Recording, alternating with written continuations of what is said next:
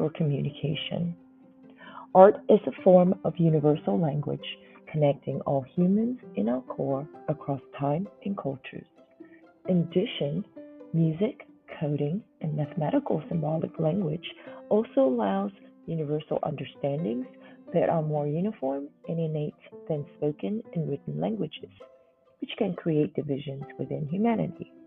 The quest to understand the language of the cosmos is another form of meaning making and seeking.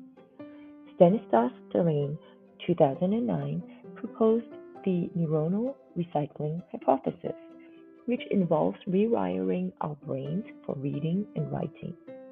Reading and writing need to be taught. We are not born to read or write. I want to propose that humans are born to action versus born to think as an end to itself. That all thoughts are towards the activation of our bodies.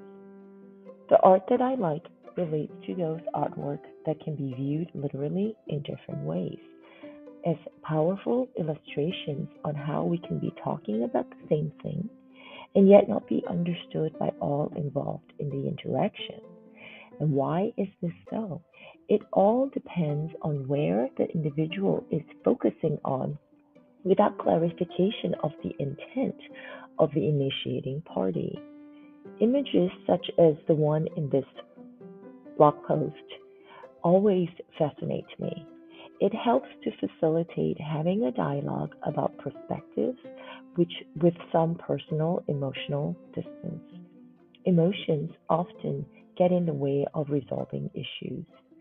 Discussions around such images with your child or amongst family members or others in your communication help to highlight the need to acknowledge the validity of individual experiences. Even more interesting are images that are even harder to figure out what the image is all about.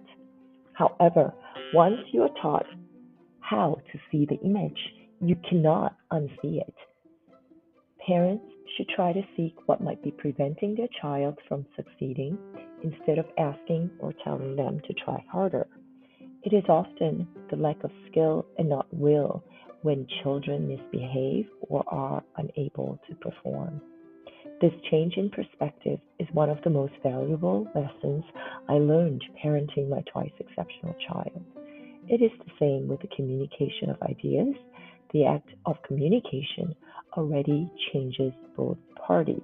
And this is the idea of embodied cognition by George Lakoff in 2012.